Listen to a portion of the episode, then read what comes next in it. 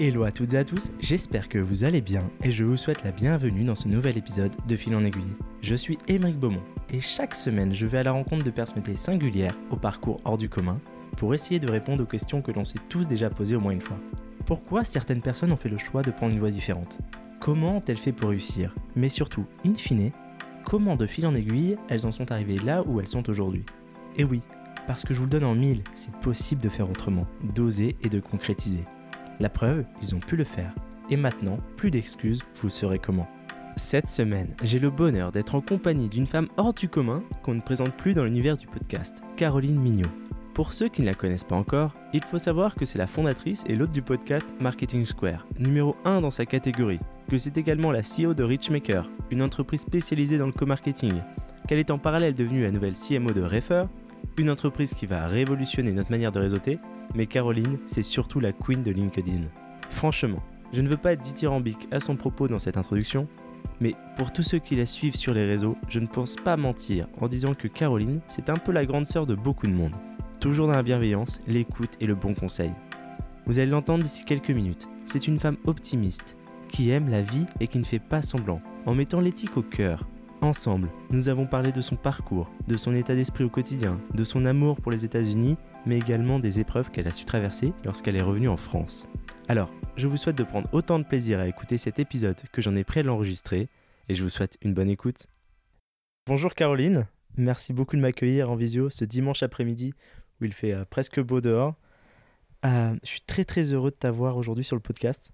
J'ai beaucoup de questions à te poser, plein de choses à aborder avec toi et j'espère que c'est très sympa. Je suis hyper contente, euh, bravo pour ton podcast. En plus, je suis très impressionnée par ton setup.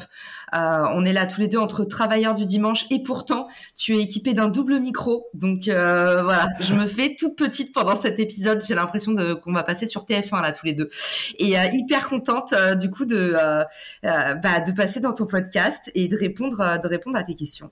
Ma première question, Caroline, c'est concerne ton métier, parce que comme pour toi avec ton podcast euh, je sais que ta maman, elle écoute tous tes épisodes. La mienne, c'est un peu pareil, mais je ne savais pas lui expliquer concrètement ce qu'était une grosse marketeuse. Est-ce que tu peux lui expliquer à elle, aux auditeurs? Ouais. Euh, alors, je te rassure déjà, ma mère, elle a toujours pas compris ce que je faisais. Elle dit que je suis community manager à ses, à ses copines ou que je fais des posts sur LinkedIn. Donc, on est bien loin de la, de la réalité de mon métier. Un gros marketeur, en fait, c'est tout simplement quelqu'un qui fait du marketing extrêmement orienté performance. Euh, et en fait, l'idée, c'est du marketing, mais qui a l'obsession de la rentabilité. Donc en fait, on va non seulement euh, chercher à atteindre des objectifs marketing normaux, donc ça, c'est le marketing traditionnel.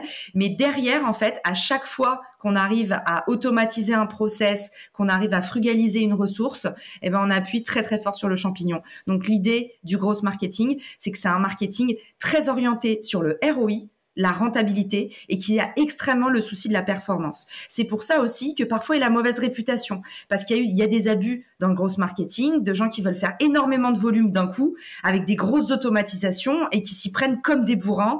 Et du coup ça donne des trucs pas beaux et, pas propres. Mais ça, voilà, c'est toujours pareil comme 10% euh, de chaque métier, c'est ceux qui le font mal qu'on retient, mais euh, le vrai beau gros marketing, il ne se voit pas. Et c'est des équipes qui surperforment grâce à la collaboration, euh, grâce à des campagnes de prospection qui sont intelligentes et moins intrusives, grâce à une super acquisition sur les réseaux sociaux en apportant vraiment de la valeur avec du beau contenu. Voilà tout ce qu'est le gros marketing en 2022. C'est hyper clair, hyper complet. Et maintenant, j'aimerais qu'on, si tu me le permets, qu'on commence par la base, ta scolarité. Je te vois vraiment comme une élève modèle. Est-ce que c'était le cas? T'étais quel genre d'élève, toi? Euh, écoute, je choisissais mes matières. J'aimais pas du tout les matières scientifiques. Euh, tout ce qui était abstrait, par exemple la physique chimie, je n'ai jamais compris. Euh, donc j'étais très mauvaise. On va pas dire que j'étais un cancre, mais euh, mais j'avais vraiment, j'étais dans la partie basse de la classe. Et par contre, euh, j'étais euh, ultra ultra ultra motivée dans toutes les matières littéraires et extrêmement faillotte. Toujours au premier rang. alors j'ai plein de copines, donc j'ai jamais été la, la, première de la classe pain bêche. Mais par contre, moi j'ai toujours adoré apprendre énorme soif euh, dans toutes les matières littéraires et, euh, et j'adorais aussi mes profs. Enfin, tu vois, moi, certains de mes profs c'était un peu mes idoles. Donc Fayotte, un peu dans ce sens-là, euh, j'ai toujours, je pense, eu le goût d'avoir des mentors, tout simplement. Et c'est d'ailleurs un truc que j'ai répliqué plus tard dans ma vie. Et toi, tu as fait des études de marketing communication.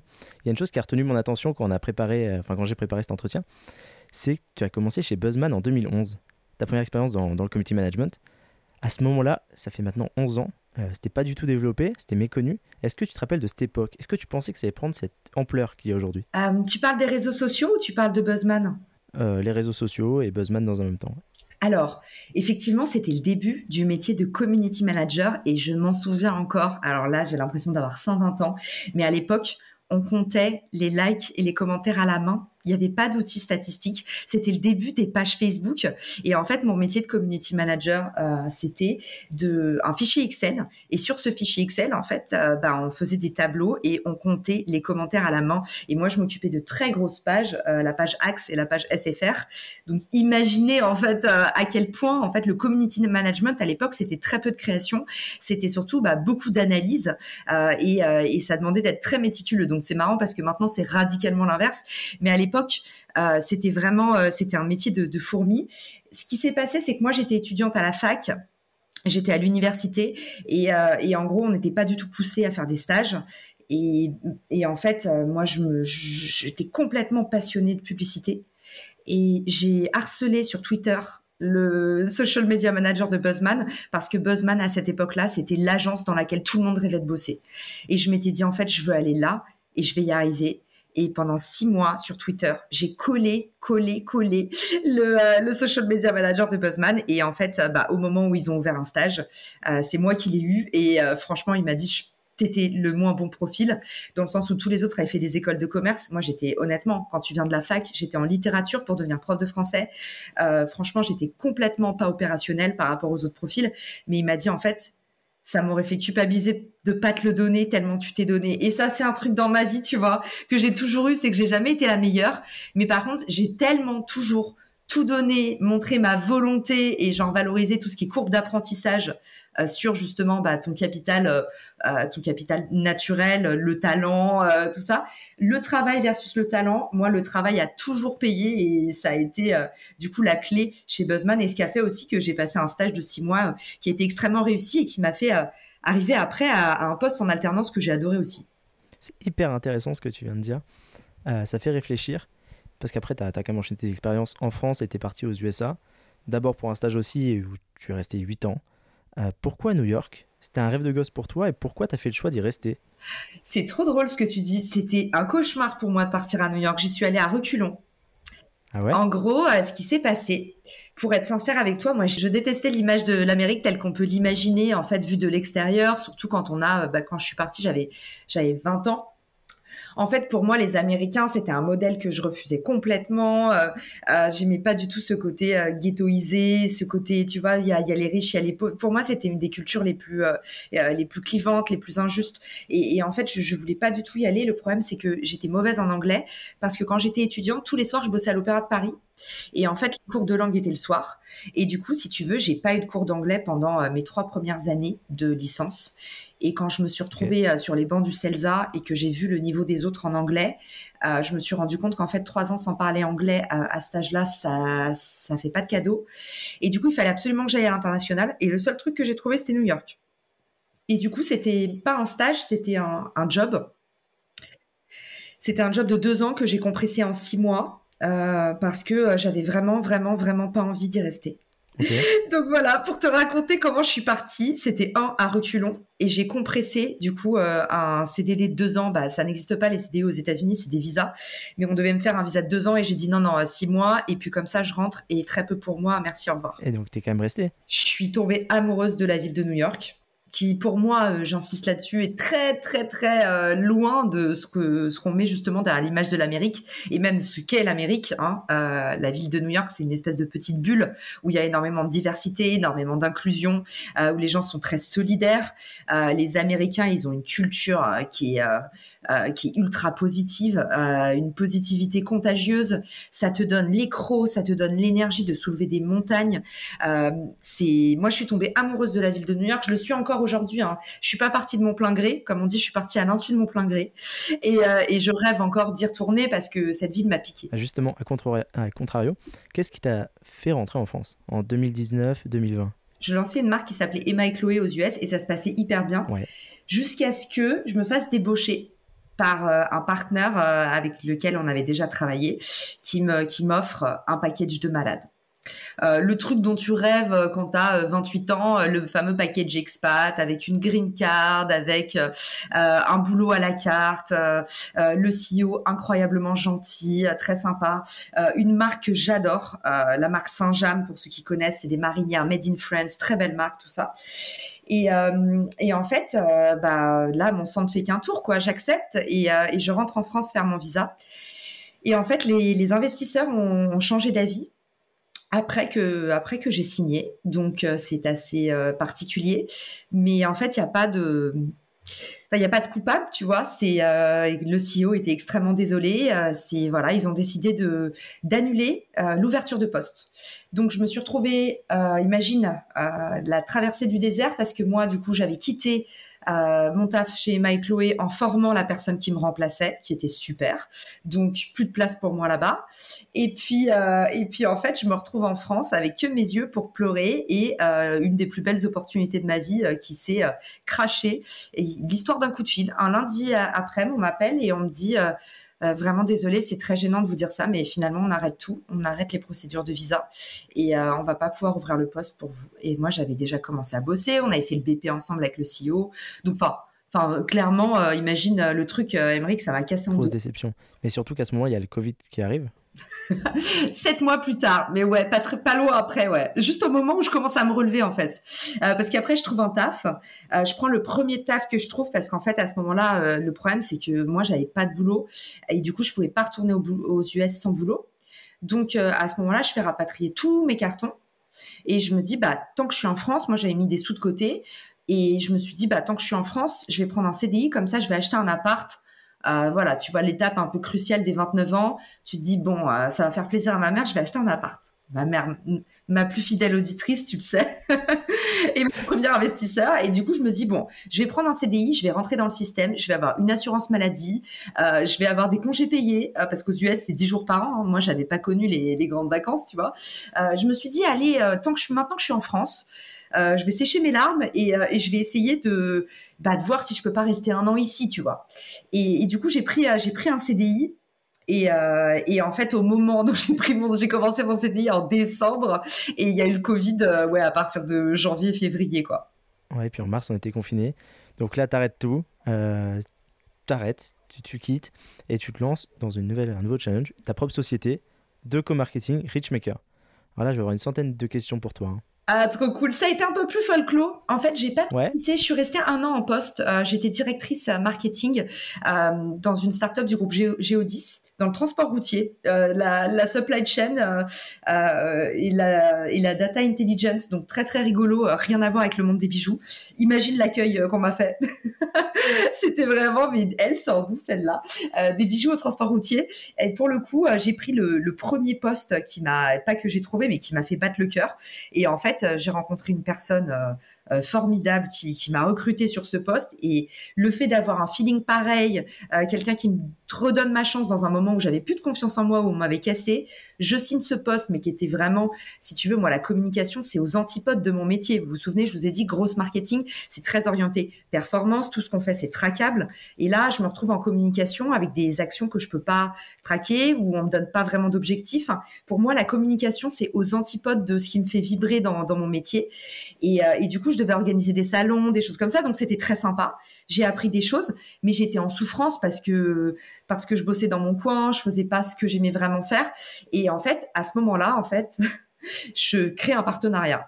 Euh, je, la, seule, le seul échappatoire, Emmerich, que j'ai eu dans ce poste de directrice com pour aller euh, faire baisser les taux d'acquisition, générer de la croissance, travailler avec d'autres départements, créer de l'émulation, faire en sorte que mon contenu il engage davantage, et eh ben en fait c'est un partenariat où on a créé du coup un, baromètre du transport routier avec un très grand cabinet de conseil. Et, euh, en fait ça a hyper bien marché. Et mon boss m'a dit bah très bien. Bah refais-le refais fais-le ça marche bien et, là je me suis dit en fait il y a un truc à craquer avec le partenariat et du coup on est en avril je me rends compte que euh, c'est le partenariat, euh, c'est personne ne sait très bien en faire et qu'à chaque fois c'est la botte secrète. C'est toujours le truc en termes de retour sur investissement. À chaque fois que je sortais un partenariat, les gens ils étaient waouh. Donc je me suis dit, ce truc-là, il faut que je le mette à disposition de tout le monde. Et je commence à, bosser du coup de mars à août. Je commence à travailler, mais dans mon coin, j'en parle à personne. Je commence à travailler sur, euh, sur un projet Richmaker. En, en juin, je fais une annonce sur LinkedIn. Je dis, je cherche un associé. En juillet, je trouve mon associé. On dépose la boîte. Et en septembre, euh, je pose ma démission. Donc en fait, ça faisait pile un an. Euh, au bout d'un an de retour en France et un an de CDI, du coup, enfin un an, un an et trois mois de retour en France et un an de CDI. À ce moment-là, du coup, je, euh, je me lance à temps plein sur Richmaker. Mais tu vois, c'était en novembre. du coup, c'était en novembre 2021. Ouais, t'aimes le risque. T'aimes le risque. mais concrètement, est-ce que dans ta famille, vous êtes des entrepreneurs pour que tu aies cette envie soudaine de création? Alors, pas du tout. Euh, ma maman est directrice de crèche et euh, mon père est photojournaliste. Euh, il travaillait, il travaillait pour les ministères. pas du tout une nature entrepreneuriale dans ma famille. On est plutôt des besogneux. Mais j'ai envie de te dire, l'un n'empêche pas l'autre. Mais pour, pour le coup, c'est un truc où mes parents, ils m'ont toujours vachement soutenu. Ça leur a fait hyper peur, honnêtement. c'est pour ça que j'ai mis un an à quitter mon poste. Au moment où je quitte mon poste, souvenez-vous, je vous ai dit, je voulais un CDI pour acheter un appart. Donc en fait, euh, quand on est parent, ça veut dire que le moment où déjà pour une fois dans ma vie j'ai un CDI, ça m'était jamais arrivé, ça n'existe pas aux États-Unis. Aux États-Unis, c'est des contrats à la demande. Donc en fait, euh, tu peux être viré du jour au lendemain et tu as 15 jours pour repartir dans ton pays. Donc voilà, c'est hyper violent. Donc là, c'est la première fois que j'avais un peu une stabilité. Euh, j'avais un emploi très confortable, super équipe. mes parents étaient très contents, sauf que bah, le moment où je leur dis, au moment où je contracte un prêt immobilier sur 25 ans en plein Covid, euh, je lâche tout pour lancer une boîte qui n'est pas euh, encore rentable. Euh, effectivement, voilà, c'est ça a pas pour eux.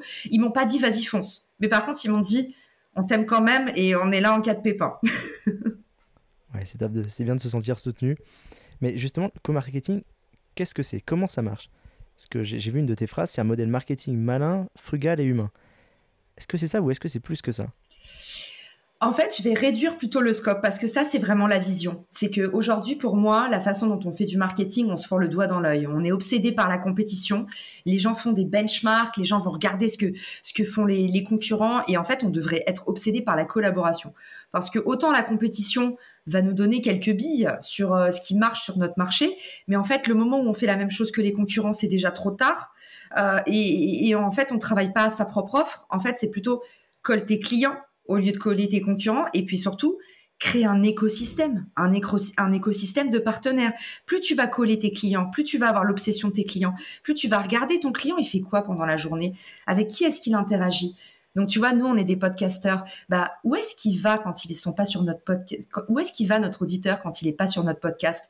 Est-ce qu'il va regarder BFM Télé? Euh, Est-ce qu'il va ouvrir Stratégie Magazine? Euh, Est-ce qu'il va suivre euh, deux trois autres podcasteurs? Mais ça, pour nous, Emric, c'est des partenaires. Ça veut dire que si demain, tu vas montrer ta tête chez telle ou telle personne qui a un client à toi, ben, il y en a potentiellement mille. Donc moi, il y a deux trucs pour moi aujourd'hui qui sont aberrants. C'est un, on regarde nos concurrents alors qu'on devrait regarder nos partenaires pour faire des collabs et scaler, atteindre l'hypercroissance très vite.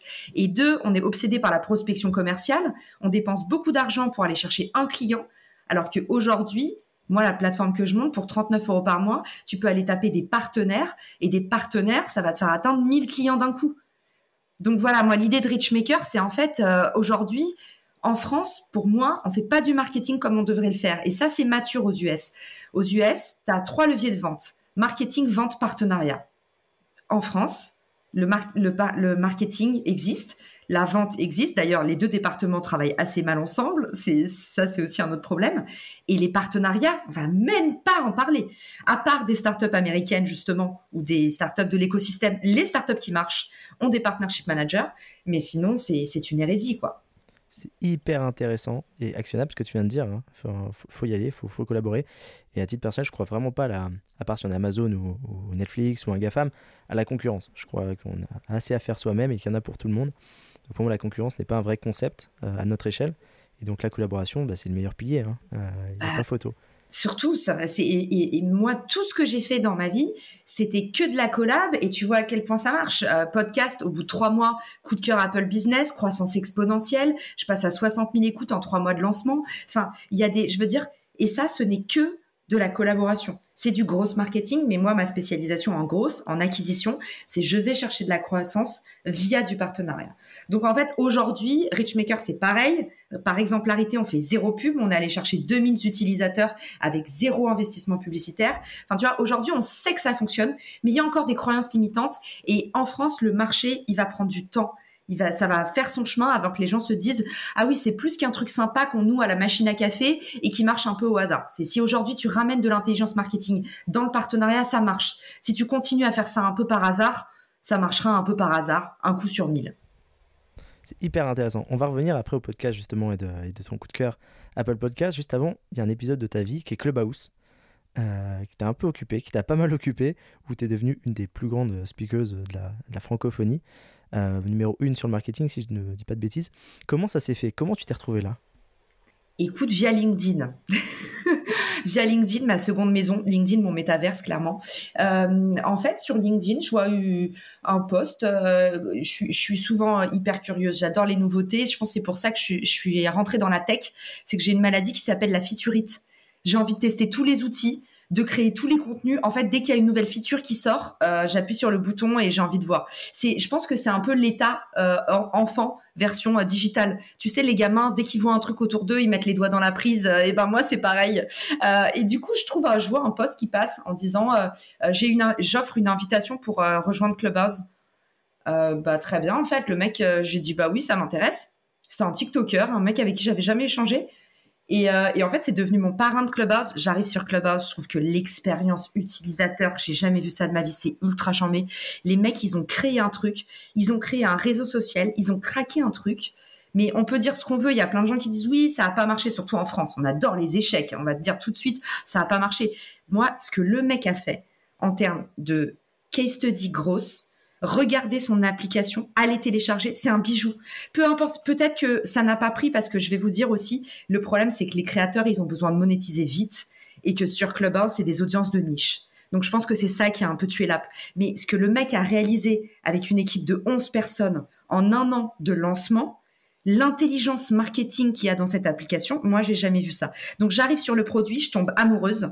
Le principe des invitations, le fait d'avoir des parents sur la sur l'application, le fait que les fondateurs aient une logique 100% immersive dans le produit. Ils ne communiquent pas sur le produit en dehors du produit. Donc chaque dimanche, ils organisent une messe où les fondateurs prennent la parole pour expliquer au monde entier depuis leur produit, la presse, tout ça, ils s'en foutent, ils disent nous on communique à un seul moment, c'est le dimanche à 18h sur Clubhouse.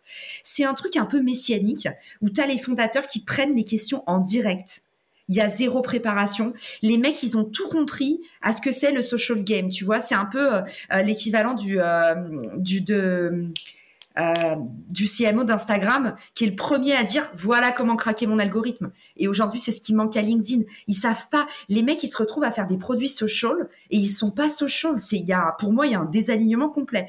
Donc j'arrive sur Clubhouse et pour te la faire courte, euh, j'ai un coup de foot sur l'application. Je trouve qu'il crée un FOMO avec des releases, euh, du coup des sorties justement de nouvelles features. Donc imaginez-moi des nouveaux doigts dans la prise à mettre chaque semaine.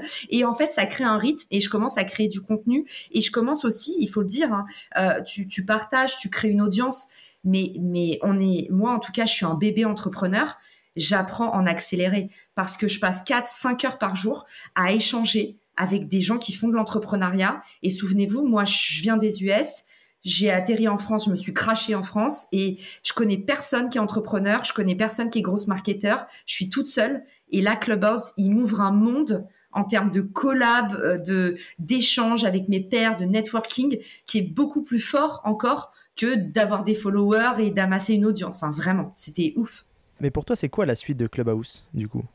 Alors, la suite de Clubhouse, c'est ça, c'est niché, mais c'est une petite pépite pour les entrepreneurs, euh, pour les freelances, pour euh, les personnes qui bossent dans le développement personnel, parce qu'il y a des speakers très quali. Ça, a aussi fait le tri entre les vrais experts et les faux, parce que je vais dire, on a vu plein de gens débarquer de LinkedIn, euh, se faire prendre à défaut, parce que Clubhouse, en fait, pour ceux qui connaissent pas, c'est des rooms audio, tout est en direct. Les gens viennent poser, poser des questions en direct, vous êtes devant tout le monde, c'est 100% impro. On n'est pas sur les réseaux sociaux, il n'y a pas de filtre. Il n'y a pas les filtres sur Instagram, euh, il n'y a pas le fait que vous avez une équipe pour écrire vos posts sur LinkedIn. En fait, là, c'est 100% vous. Et ça fait, en fait, ça crée euh, énormément de valeur. Ça fait aussi que vous pouvez vous faire coacher et avoir des énormes conseils euh, sans, euh, sans investir si vous venez de vous lancer. Et nous, justement, la façon dont j'utilise Clubhouse aujourd'hui, c'est que chaque mercredi de 9h à 10h, on fait du consulting gratuitement pour les entrepreneurs. On est trois grosses, de profil grosses. Donc, Fabien qui est vraiment sur la partie output. Moi, je suis sur, donc tout ce qui est prospection commerciale.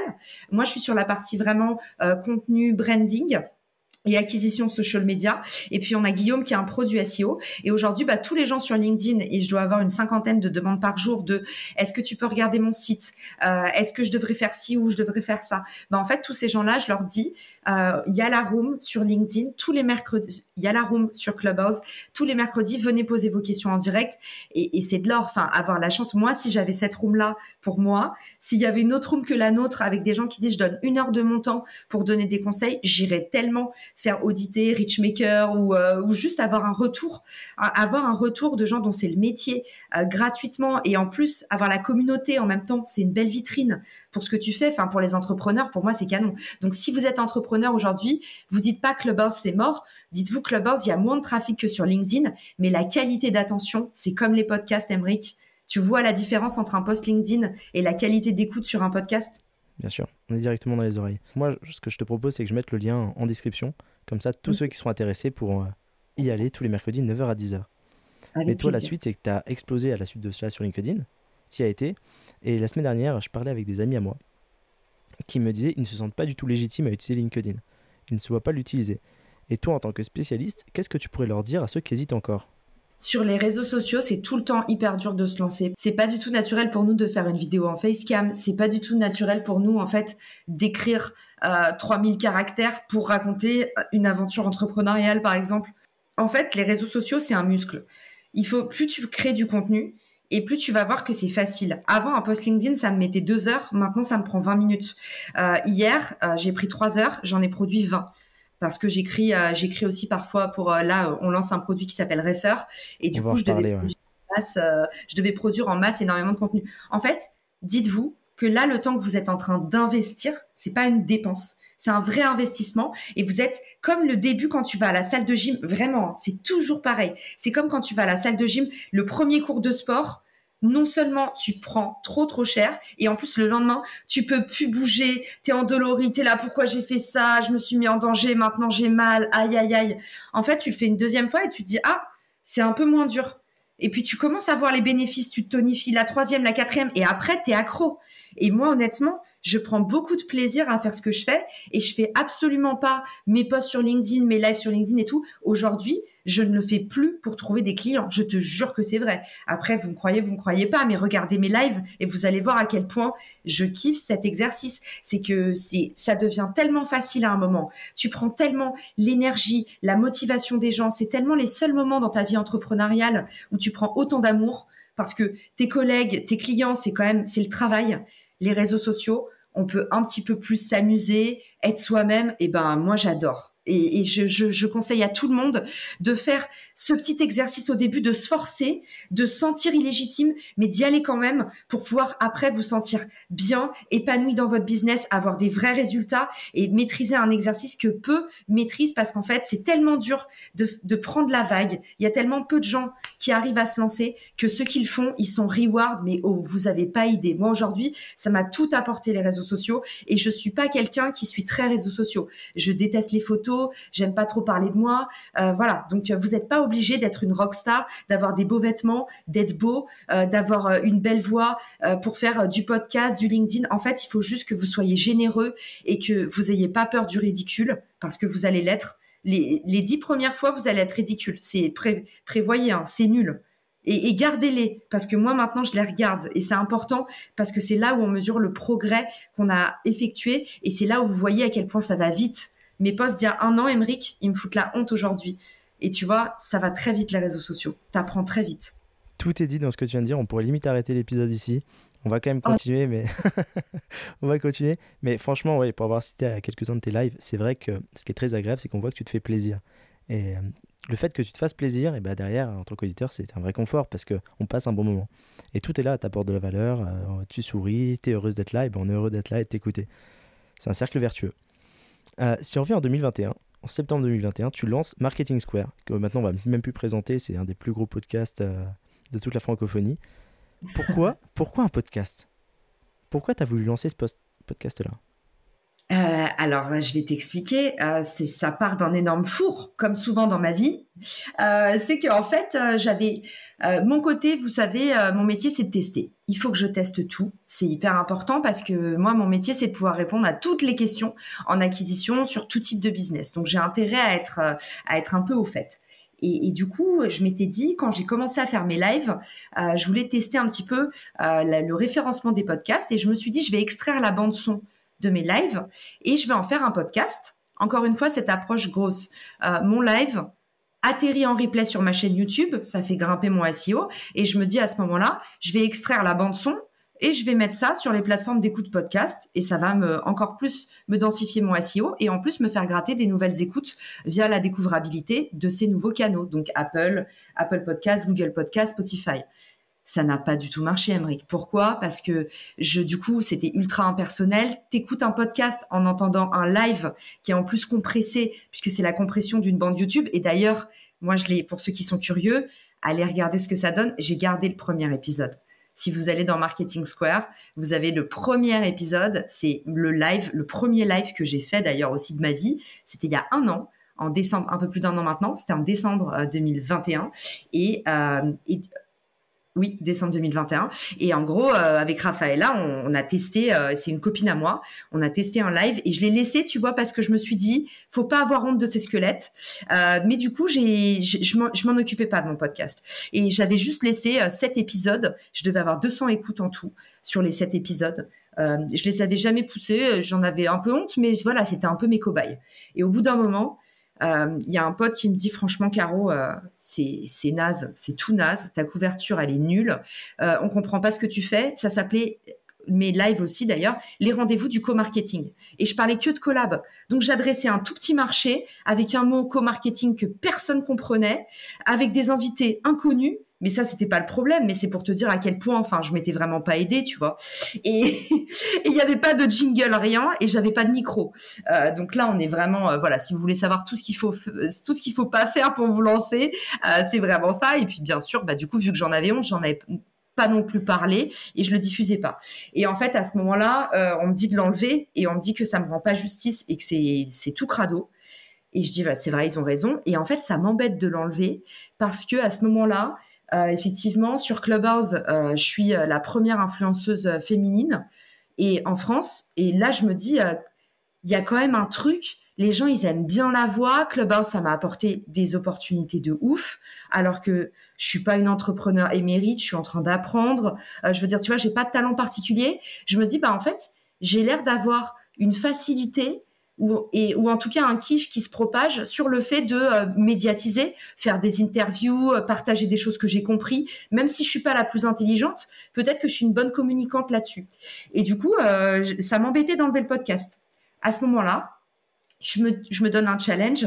J'adore me faire des challenges sur les réseaux sociaux parce que pour le coup, et on va lancer un challenge, réfère d'ailleurs sur le networking là-dessus, parce qu'en fait, le challenge, ça te permet d'apprendre en accéléré pendant 30 jours c'est pas seulement la croissance que tu observes, c'est ta vélocité d'apprentissage. C'est beaucoup plus facile d'apprendre en accéléré que d'apprendre. En fait, tu vas beaucoup plus facilement apprendre le piano, n'importe quel instrument, n'importe quelle langue, si tu fais que ça en immersion totale pendant un mois, que si tu laisses traîner sur un an avec des cours euh, hebdomadaires ou mensuels. Donc en fait, moi j'aime bien le principe de, euh, tu vois, du, du bootcamp en accéléré. Et à ce moment-là, en fait, je me dis, pendant un mois, je vais lancer un épisode par jour de podcast et je vais essayer de craquer le truc. Et là, je reboote mon podcast. Donc, on fait tout dans on, refait tout dans le désordre. J'en parle abondamment sur les réseaux sociaux. Je fais un épisode par jour. Donc, rythme et vélocité, un, train de vie de guerrier. J'ai pas eu de vie, hein, pendant un mois. Et du coup, au mois de septembre, un épisode par jour. Euh, des invités de tout secteur, pas des. Alors par contre, moi, j'ai jamais eu la stratégie des gros invités. Justement, je prends un peu la tendance à contre-pied. Je me positionne sur. Il y en a marre dans les podcasts on entend toujours les mêmes, on n'invite que les rockstars. Et à côté de ça, il y a plein de gens qui font hyper bien leur métier. Et juste parce que c'est pas des extravertis, bah, on les invite pas et on, on les pousse pas à apprendre de la lumière, tu vois.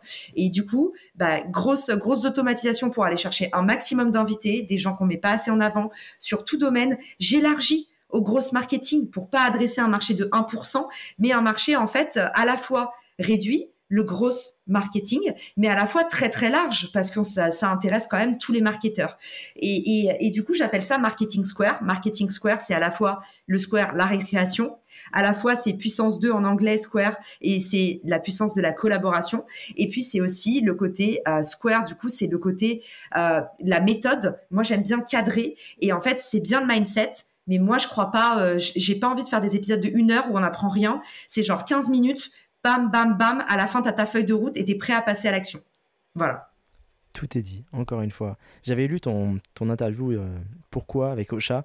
Tu avais décidé de choisir ce nom et j'avais dit Ah oui, là où ça percute, ça part loin.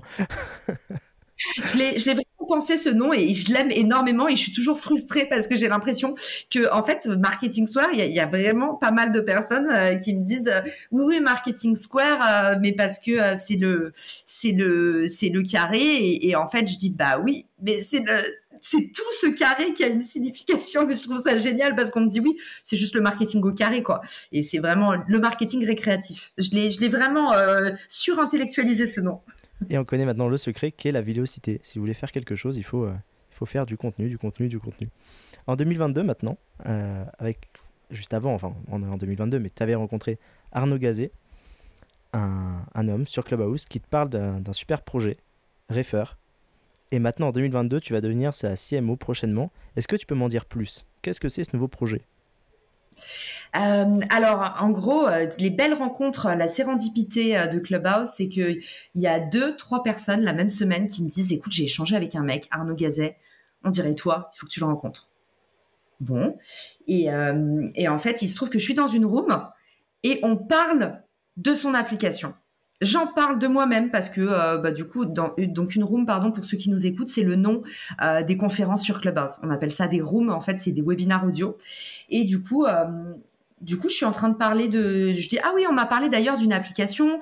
Bah, vous savez, en fait, aujourd'hui, euh, le référol, ça marche hyper bien pour les marques. Vous savez, euh, parrainer un ami et recevez 15, 15 euros. Et je dis en fait, ce truc-là, il y a un truc à craquer avec le référol entre humains, tout simplement, parce qu'on a tellement besoin de réseau pour tout dans notre vie. Euh, trouver un nouvel appart, trouver un nouveau job, trouver un nouveau talent. c'est en fait le référol, c'est juste, c'est la base. Et j'ai toujours trouvé ça aberrant qu'on l'ait pas plus déployé à nos échelles d'humains. Et, du coup, je dis, bah, apparemment, il y a un projet qui s'appelle Refer et tout. Et là, il y a mon, mon collègue de room qui m'envoie un texto et qui me dit, Caro, le mec de Refer, il est dans notre room. Alors qu'il y avait, euh, tu vois, il y avait 50 personnes à tout péter. Donc, incroyable alignement planétaire. Moi, je le connaissais pas. Je l'avais pas vu. Et en fait, je parle de son app et il est là. Et là, on se dit, OK, bon, il y a un truc, il faut qu'on se rencontre. Et euh, il m'écrit un message et il me dit, en fait, tout le monde me parle de toi. J'étais là, bah, moi aussi, tout le monde me parle de toi. Et, euh, et on échange. Et j'ai un coup de foot pour son produit. Il a un coup de foot pour le mien parce que forcément, Richmaker RFR, donc pour ceux qui nous écoutent, Richmaker, ma boîte, l'idée, c'est de dire aujourd'hui, les business ont des compatibilités entre eux et on a créé un algorithme qui permet de rapprocher les business. Par exemple, Emery qui va s'inscrire, il va dire bah mon podcast de fil en aiguille, il adresse tel et tel type de personnes et moi je vais le faire matcher avec potentiellement bah, des marques s'ils cherchent un sponsor, avec d'autres podcasteurs s'ils cherchent à faire de la cross promotion, avec euh, des directeurs marketing ou des entrepreneurs s'ils cherchent des invités. En fait, c'est une plateforme en fait c'est comme un site de rencontre version business. Et moi, mon, idée, c'est que dans la vie, encore une fois, on regarde la compétition alors qu'on a tout intérêt de se créer un écosystème et c'est ça qui nous crée une croissance de malade sans dépenser un rond complètement en organique. Et Arnaud, avec Refer, lui, son système, c'est de dire aujourd'hui, on a tous besoin d'aller chercher une personne de confiance. Et aujourd'hui, c'est hyper difficile d'aller chercher cette personne-là via euh, euh, des pareil, bah, de la publicité, euh, via des job boards. Et, en fait, le meilleur moyen d'attirer des gens et de les convertir, c'est de passer par d'autres gens. Et c'est la puissance de la recommandation. Et à ce moment-là, forcément, vous voyez à quel point on a un peu la même vision, mais pas du tout la même exécution. Et on a en fait un, coup, un coup de foudre réel de il faut qu'on fasse un truc ensemble. Et le problème qu'on a, Emmerich, c'est que moi, j'ai beau avoir fait 10 ans de partenariat, c'est impossible de faire un partenariat parce qu'on n'a pas validé la première étape d'un partenariat, c'est une audience commune.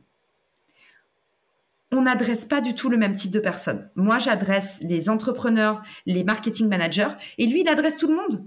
Et principalement, bah, les gens qui cherchent un boulot, les gens qui euh, cherchent à recruter, euh, les gens qui cherchent des fonds. la mise en relation, c'est pour tout le monde. Et du coup, en fait, il n'y a aucun partenariat qui est possible. Et on se dit, bah, qu'est-ce qu'on va pouvoir faire? Et en fait, euh, chemin faisant, moi, je commence à, je commence à, lui dire, bah écoute, euh, je pense quand même qu'il y a un truc à craquer. J'aimerais bien qu'on fasse. On a la même vision Future of Work.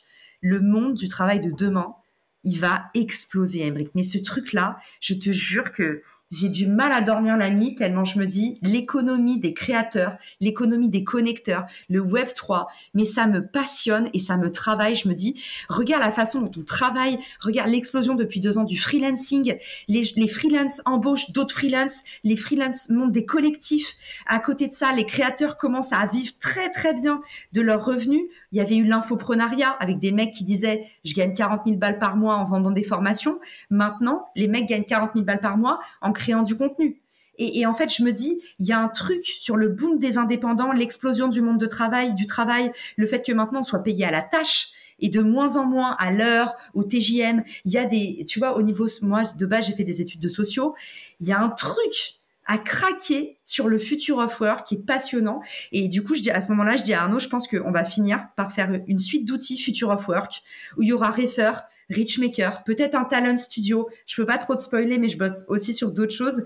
Et, voilà comment, pour l'instant, avec Arnaud, on s'est dit, on va essayer de bosser ensemble sur Refer parce que lui avait besoin en fait de la partie communauté très social et moi j'ai besoin d'un mec comme Arnaud qui est juste une brute, qui est un, entrepreneur émérite, qui a réussi à faire des trucs que moi j'ai pas encore réussi à faire, euh, craquer comment gérer sa compta, embaucher les bonnes personnes. Et tu vois, en fait, on, est vraiment en train de, de, faire un partenariat euh, tous les deux sur euh, du coup sur la partie refer et sur Richmaker. Je suis en train de voir comment me faire aider, mais moi j'aime bien dire un problème à la fois et je fais des plans à un mois. C'est pour te dire comme je suis pas du tout quelqu'un qui aime m'engager. du coup, je sais pas ce qui se passera le mois prochain, mais pour ce mois-ci, on lève un million d'euros en un mois euh, pour pouvoir muscler l'équipe préfère et, on verra après. C'est incroyable et je suis totalement en phase avec ce que tu viens de dire. Hein. C'est l'avenir. C'est juste l'avenir euh, de tout, quoi, de notre société. Le Web3, ça va prendre une place considérable dans toute notre vie. Et l'idée de pouvoir monétiser quelque chose qu'on a tous depuis la naissance, c'est hyper pertinent. C'est hyper pertinent. Euh, mais Caroline, les journées font 24 heures, on est d'accord. T'es un peu une superwoman. Comment tu arrives à tout faire? À tout, je, suis sur FR. Comment tu arrives à tout faire, pardon? Comment tu arrives à gérer ton temps? Tu euh, alors, euh, j'ai euh, sur Richmaker, j'ai une super content manager qui s'appelle Emma, qui est au top. vraiment, j'ai eu trop de chance. j'ai toujours, honnêtement, j'ai des petites équipes et à chaque fois, j'ai jamais de problème. Alors, est-ce que ça va scaler? Est-ce que je vais pouvoir passer à l'échelle comme ça? On ne sait pas. Je pense que c'est là où ça devient difficile. Mais du coup, il y a Emma qui m'aide sur toute la partie Richmaker. Et, et sur la partie Refer, on est une équipe de 7 personnes. C'est principalement des devs du produit. Euh, je recrute justement une alternante qui va pouvoir m'aider sur toute la partie customer success euh, sur FR. Non, je délègue. Honnêtement, je délègue pas trop. Euh, ce que je délègue maintenant, c'est le montage de mon podcast. Mais j'ai du mal à laisser le bébé, donc je le, je le rafistole quand même un petit peu. Disons que je repasse derrière. Et, mais du coup, j'ai un monteur son maintenant pour Marketing Square. Je, je, pense que le truc qui m'a toujours sauvé, du fait de euh, avoir l'impression de travailler beaucoup ou du fait de comme on a tout le monde dit attention au burn-out, c'est qu'en fait j'ai pas l'impression de travailler parce que je suis vraiment passionnée par mes projets. Et, euh, c'est trop euh, ça peut être un peu énervant c'est tous ces entrepreneurs qui disent oh mais je suis passionnée c'est pas du travail. Mais en fait bah on est obligé de dire ça parce que c'est vrai. Enfin moi tu vois hier j'avais tous mes copains qui étaient en boîte bah, jusqu'à 4 heures du matin. Euh, moi, j'ai travaillé, euh, j'ai travaillé des poches, j'ai travaillé de l'éditorial euh, pour Refer, pour expliquer bah, comment est-ce que on allait pouvoir craquer le contenu, pour préparer un gros pitch avec des, des investisseurs aux US qu'on va avoir mardi. Et parce qu'en plus, c'est des pitchs que moi je fais. Alors ça, c'est très sympa. pitcher en anglais devant un board d'investisseurs qui sont à San Francisco. Donc pour toi, il est minuit 30. Ça, c'est ça, c'est cadeau donc, euh, donc en fait, moi, c'est, tu vois, euh, les soirées en boîte, j'en ai fait plein. Je vais en refaire plein. Mais en ce moment, je suis tellement, c'est tellement mon boost. Voilà, les journées, elles font 24 heures. Je travaille beaucoup, mais sans aucune démagogie. C'est un putain de challenge. Et en fait, j'ai, j'ai c'est pas le moment de faire autre chose. J'arrive pas à faire autre chose. Et, voilà, peut-être. Moi, ça fait huit ans qu'on me dit que je vais faire un burn-out.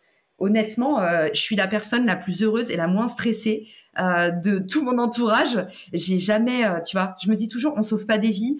J'ai jamais de stress. Je crie jamais sur mes équipes. Je m'en veux jamais quand je fais une erreur.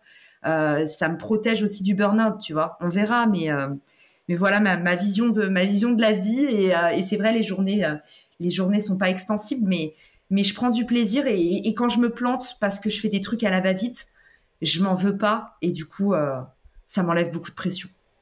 Hyper clair. Je sais que, enfin là, on commence déjà à en voir les prémices, que 2022 va être une année très riche pour toi encore.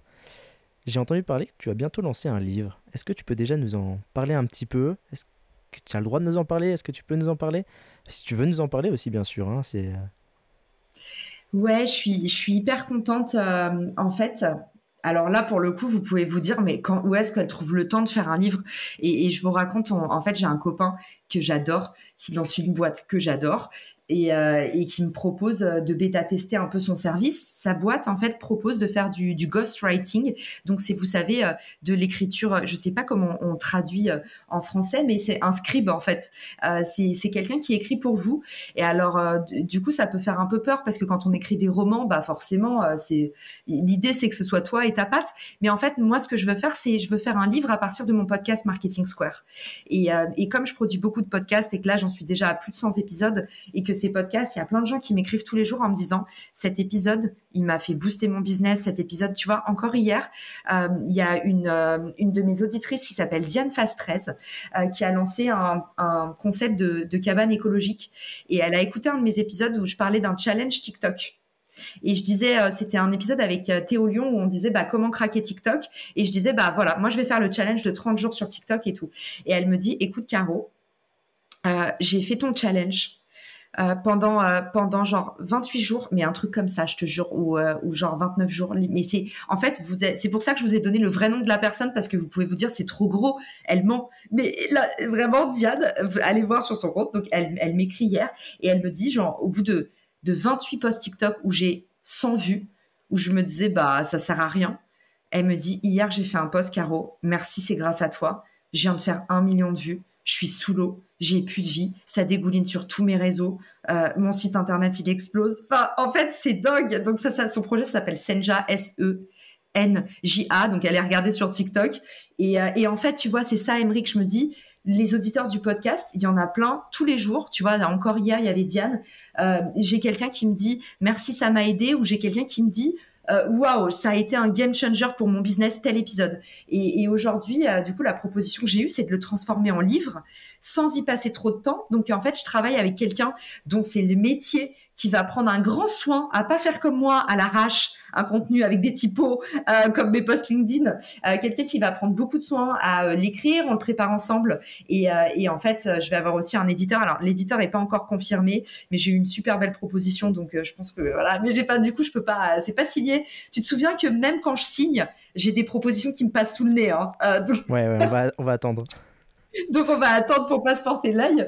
Mais donc, euh, mais donc du coup voilà l'idée du livre, c'est que c'est un livre qui va pas me prendre beaucoup de temps.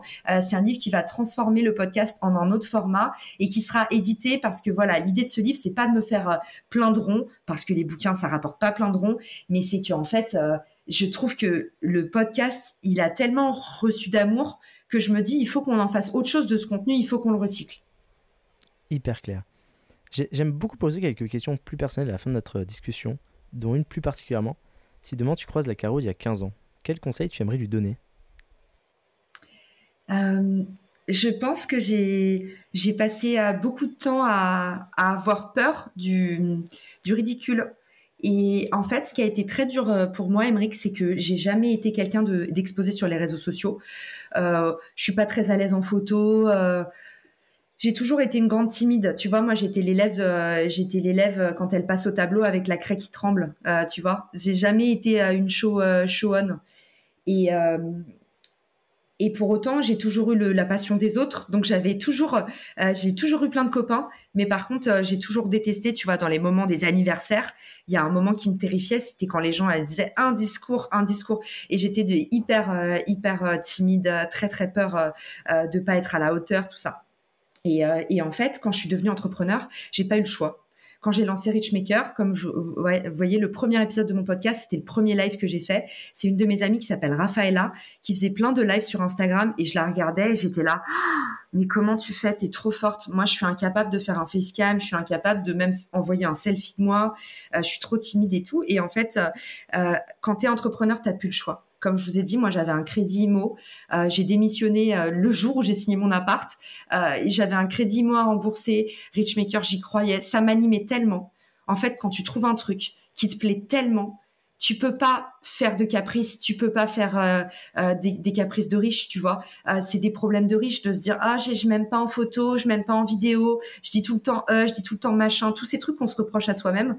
Et à ce moment-là, Raphaëla, elle me dit, mais pourquoi tu fais pas des lives? Et je lui dis, je, vais, je vais le faire. D'accord, je vais le faire. Et est-ce que tu accepterais de le faire avec moi? Parce que par contre, voilà, moi j'ai besoin des autres, comme toujours. Hein. Euh, on se refait pas. J'aime la collaboration. Je lui ai dit, est-ce que tu accepterais? Et avec avec toi, ça va être plus facile. Le premier live, j'étais merdique et je le garde. Pour moi, c'est c'est un reliquat. Je l'enlèverai pas celui-là. Euh, vous allez voir, hein, c'est c'est pas très fluide. Je suis pas à l'aise. Je fais pas de blagues. Je suis tendue, on dirait une statue de cire. Et, euh, vous allez voir, en fait, euh, euh, bah, vous voyez, au bout de, de 30 lives, les gens m'écrivaient en me disant «Ah, Mais tu as fait du théâtre? Mais parce qu'en fait, ça va, ça va très vite, comme c'est une compétence que peu de gens osent. Et, vraiment, si, si j'avais pas craqué mon projet, j'aurais eu trop peur de me lancer. Donc, le conseil au mois d'il y a 15 ans, c'est trouve un truc qui te plaît. Et le truc qui te plaît, quand tu vas faire le truc qui te plaît, quand tu vas avoir trouvé ta place, tu vas déplacer des montagnes. Claire, dans la vie, quelle est pour toi la valeur la plus importante à posséder? Euh, Je dirais l'éthique. Euh, l'éthique, c'est hyper important. Euh, bah, tu vois, l'honnêteté, l'honnêteté intellectuelle. L'éthique, ça, ça regroupe tout ce qui est tout ce qui est, je pense, le plus important euh, dans la vie, c'est l'éthique, c'est euh, bah, avoir de l'empathie pour les autres. L'éthique, c'est euh, euh be grateful, ça veut dire euh, redonner ce que tu as reçu, la générosité. l'éthique, c'est aussi, bah, tu vois, dans nos métiers de marketeux, bah, il y en a plein qui font des trucs bah, pas très corrects, surtout dans mon métier, dans le gros. Euh, bah voilà, moi je dis toujours, j'ai une approche grosse marketing qui va aux antipodes de ce que vous pouvez voir sur les mecs qui disent euh, va il y a pas longtemps j'ai vu passer un post sur LinkedIn le mec qui disait euh, des astuces pour annihiler tes concurrents. Et je lui ai dit j'ai dit mec attention aux, mots que tu utilises quand même tu vois. Détruire la concurrence euh, va voler les clients de tes de tes compétiteurs. Enfin c'est des pour moi c'est vraiment des, des ça c'est des des mentalités de merde. Hein. Et du coup, excusez-moi l'expression. donc du coup, voilà pour moi, la valeur la plus importante dans tout, hein, euh, personnellement, professionnellement, c'est vraiment l'éthique. Je partage, je partage beaucoup. Et est-ce que tu as, eu un vrai... as eu un échec dans ta vie ou pas? Est-ce que tu as eu un grand échec qui t'a marqué? Ah bah tous les jours. Tu, tu veux lequel? C'est le jeu de cette famille. Euh, franchement, le, fait de, de rentrer euh, pour passer mon visa US avec un super job de fanfaronner auprès des copains et de me retrouver sur le carreau un lundi après-midi où en fait on me dit on annule tout, et je réalise après huit ans et demi aux États-Unis que je suis de retour en France. Mes potes là-bas, je dois leur expliquer que je reviendrai plus. Et mes potes en France, je dois leur expliquer que maintenant je fais partie des murs, je vais me réinstaller en France. Euh, j'étais la pauvre Caroline pendant tout un été parce que, enfin voilà, tu le vois même dans le regard des gens que t'es c'est loser, tu vois. Donc euh, euh, ça, ça a été le plus gros échec de ma vie parce que ça a été très très dur pour les nerfs parce que c'est tout un été à, euh, à être euh, la nana où on te dit bah, c'est la faute à pas de chance quand même. C'est fou ton histoire. J'ai jamais entendu ça. Euh, quelqu'un qui est en, en, en, process de visa et ils annulent le poste quoi et tu t'es fait virer avant même d'avoir commencé. J'ai jamais entendu une histoire comme ça. Donc ça c'était ça c'était costaud. C'était c'était dur mais il y a des échecs j'en ai tout le temps. Hein. Franchement, il y a plein de choses qui vont pas. et les échecs, on les documente aussi. Et du coup, bah, tout le monde prend ça pour des réussites parce qu'ils disent ah bah, en fait, tes échecs, si tu les prends de la bonne façon, c'est un truc positif. Les gens, ils vont appeler ça de la résilience. Tandis que tes échecs, si tu les complexes, tu les mets sous le tapis pour pas qu'on les voit, que tu es mal dans ta peau, bah là, ça va te gréver. Mais, euh, mais voilà, les échecs, en fait, c'est quelque chose que tu as fait. Donc, c'est déjà un apprentissage. Donc, moi, j'en ai plein. Des ratés. Tu vois, mon live euh, d'il y a une semaine, je suis en plein live, il y a genre, euh, je sais pas, 300, euh, 400 personnes. C'est, imagine qu'ils sont, moi je me dis toujours quand je suis en live, je me dis, imagine c'est des gens dans une pièce, c'est vraiment la honte, tu vois. Moi, euh, parler devant trois personnes, je suis intimidée. Donc quand je fais un live, je te raconte pas. Et, et puis là, il y a une slide qui passe, Emery, qui est, et, et, en fait, je réalise que c'est une slide, tu sais, c'est un, c'est un squelette. Le truc, je l'ai pas fait. C'est des slides toutes, euh, euh toutes pas belles, avec genre une moitié d'image. Le texte, c'est la copie. Tu sais, tu as hmm. dupliqué le slide d'avant. Genre vraiment. Et d'ailleurs, c'est encore en ligne. Donc, si vous, vous voulez vous marrer, allez voir. C'est dans mon live sur, euh, c'est sur ma chaîne YouTube. Mon live sur la c'était sur quoi? C'était sur, c'était sur le contenu qui engage. Et donc tout d'un coup, on me voit, je me décompose. Mais tu vois, ces trucs-là, je les enlève même pas au montage. Je me dis en fait, faut qu'il y ait plus justement de rôle modèle. Il faut qu'on voit que les créateurs de contenu, bah ils font un live par semaine. Et ben des fois ils se plantent, des fois ils font des fautes d'orthographe, des machins. Et il n'y a pas besoin de rougir, il n'y a pas besoin de remonter derrière. C'est un peu comme euh, bah voilà, les, tes photos à la plage. T'as pas besoin de te retoucher en maillot de bain. Les gens, s'ils t'aiment, ils t'aiment vraiment comme ça. Donc voilà. Donc moi, tu vois, ces trucs-là, je les monte même pas.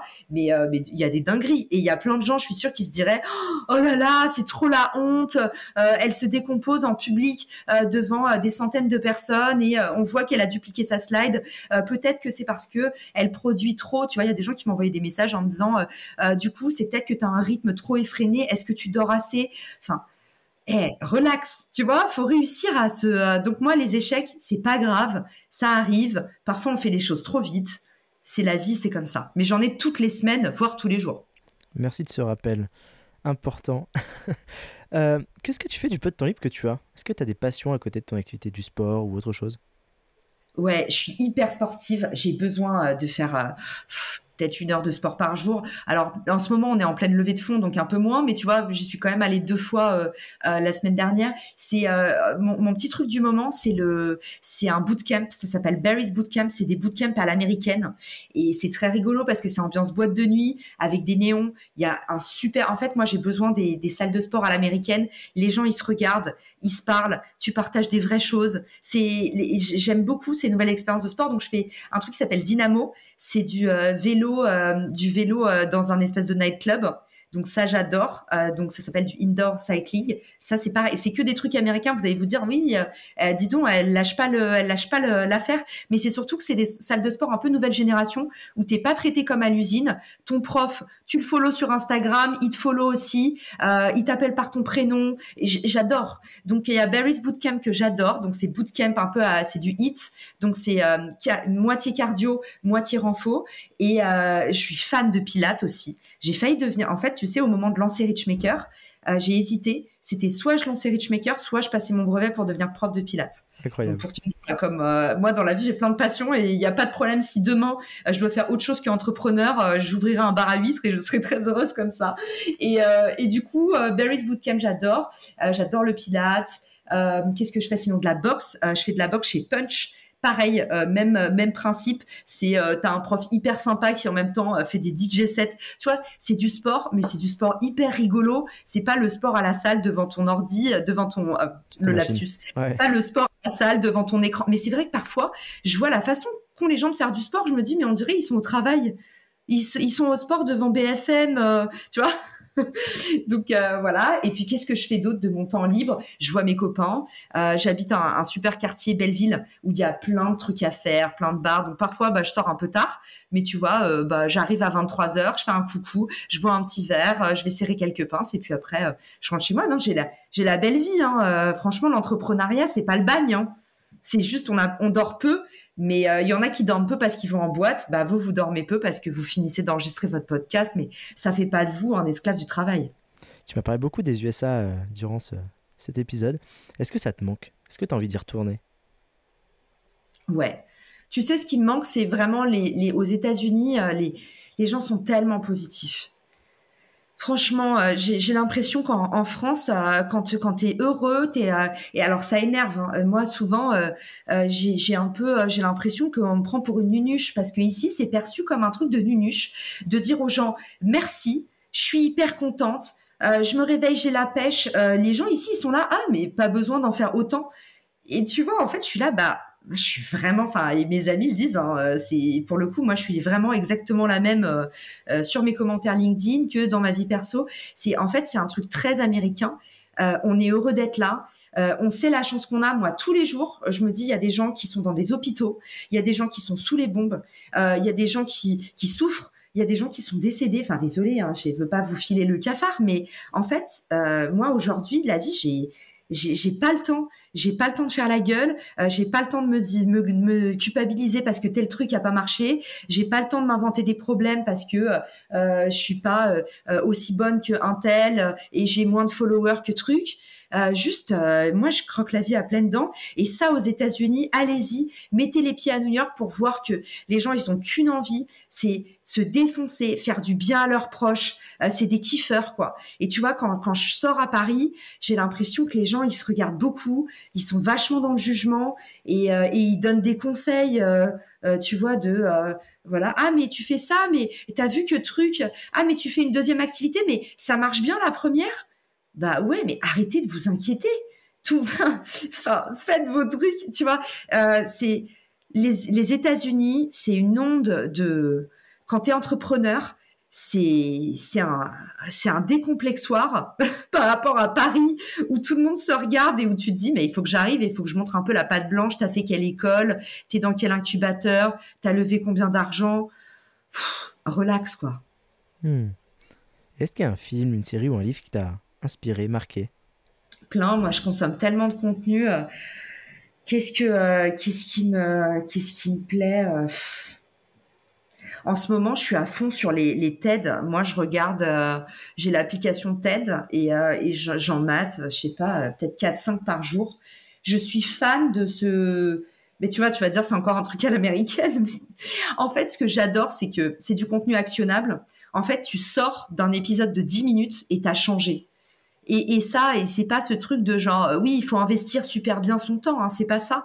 Mais je me dis, waouh, en fait, aujourd'hui, si tu mets ton temps au lieu de regarder euh, les, bêtises sur Instagram des nanas qui vendent l'eau de leur bain ou je sais pas quoi, moi j'ai des amis, ils m'envoient des trucs, je leur dis mais pourquoi tu regardes ça? Ça donne pas envie d'exister, ça donne pas envie de dans la vie de faire des choses bien, c'est pas inspirationnel. Et, tu vois, euh, à côté de ça, mais je dévore. Euh, il y a des, bouquins en ce moment, je suis en train de lire The Game c'est un mec qui, raconte comment il a, il créé une espèce de, secte de la séduction. C'est hyper intéressant parce que tous ces gens qui créent des communautés, c'est toujours les mêmes recettes. C'est euh, tes premiers ambassadeurs, comment est-ce que tu comprends, en fait, comment est-ce que tu audites euh, et que tu comprends qu'en fonction de tel besoin, tu vas pouvoir le transformer en produit. Comment est-ce que ton produit, tu le transformes en offre? Tu vois, tu peux, en fait, dès, que tu lis un, même un contenu qui est pas business, tu vois à quel point euh, c'est les, logiques sont toujours un petit peu les mêmes. Euh, et puis, bah, j'écoute beaucoup de podcasts. J'écoute beaucoup de podcasts. J'écoute euh, Je peux pas, j'ai business avec Aline Bartoli. J'adore. Quand je participe à des podcasts, bah, j'écoute les épisodes d'avant. Donc, ça fait que j'en écoute toujours deux, trois. Voilà. Je vais pousser aussi des podcasts qui sont pas dans mon domaine, mais je sais que s'il y a des gens qui m'écrivent, qui me disent ah moi je viens de me lancer dans le podcast, bah, je vais écouter. Donc voilà, parfois je sors complètement, euh, complètement de ma zone. Il y a un podcast par exemple que j'adore qui est pas du tout dans ma, zone, c'est Change ma vie avec Clotilde Dussolier. Cette nana, c'est un rayon de soleil. Elle a du soleil et de l'amour dans la voix. Euh, tu vois, c'est des épisodes de 10 minutes. Bah, parfois j'écoute ça. Donc euh, tu, vois, voilà, je me, je me, sérendipity. Tu vois, j'aime bien le côté sérendipité. Je me balade. C'est beau comme mot. C'est beau. Je vais retenir celui-ci. J'ai une dernière question pour toi. Si des auditeurs veulent t'écrire, où est-ce qu'ils peuvent le faire? Franchement, moi, je réponds partout. C'est hyper important pour moi de répondre. Alors, par contre, quand on m'envoie des messages pour refaire des stratégies marketing, euh, non, je ne peux vraiment pas. Euh, allez voir vos sites internet, partagez votre annonce de recrutement sur LinkedIn.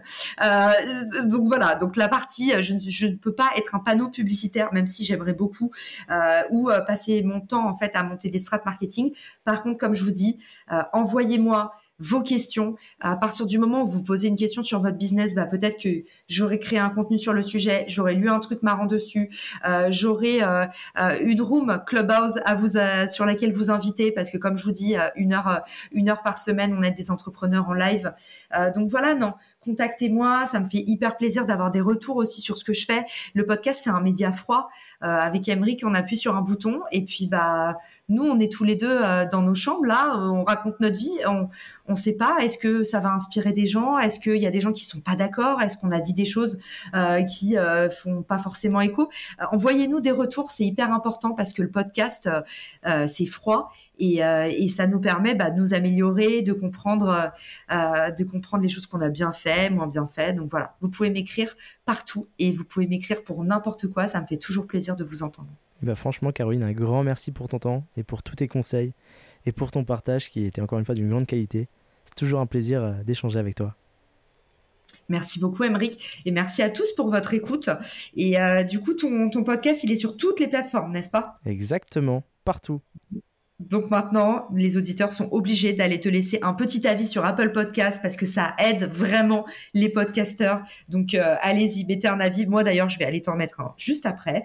Euh, mais du coup, voilà, c'est euh, faites-le, encouragez, encouragez les podcasteurs. C'est tellement important de sentir un peu de vibe quand on fait du podcast. voilà, moi, Emmerich, moi je te laisserai une petite review et j'espère que que cet épisode donnera donnera envie à des auditeurs de t'en laisser d'autres. Eh ben, merci beaucoup, Caroline. À très bientôt. Salut à tous, ciao Et voilà, c'est déjà la fin. Mais si vous êtes encore là, c'est que cette discussion de fil en aiguille vous a plu. J'espère que vous avez pris autant de plaisir à l'écouter que j'en ai pris à l'enregistrer. Croyez-moi, c'est uniquement possible grâce à votre soutien. Alors je compte sur vous pour largement le partager. Ou plus simplement encore, vraiment plus simplement, en me récompensant d'une note 5 étoiles sur Apple Podcast. Je vous dis à très vite pour un prochain épisode.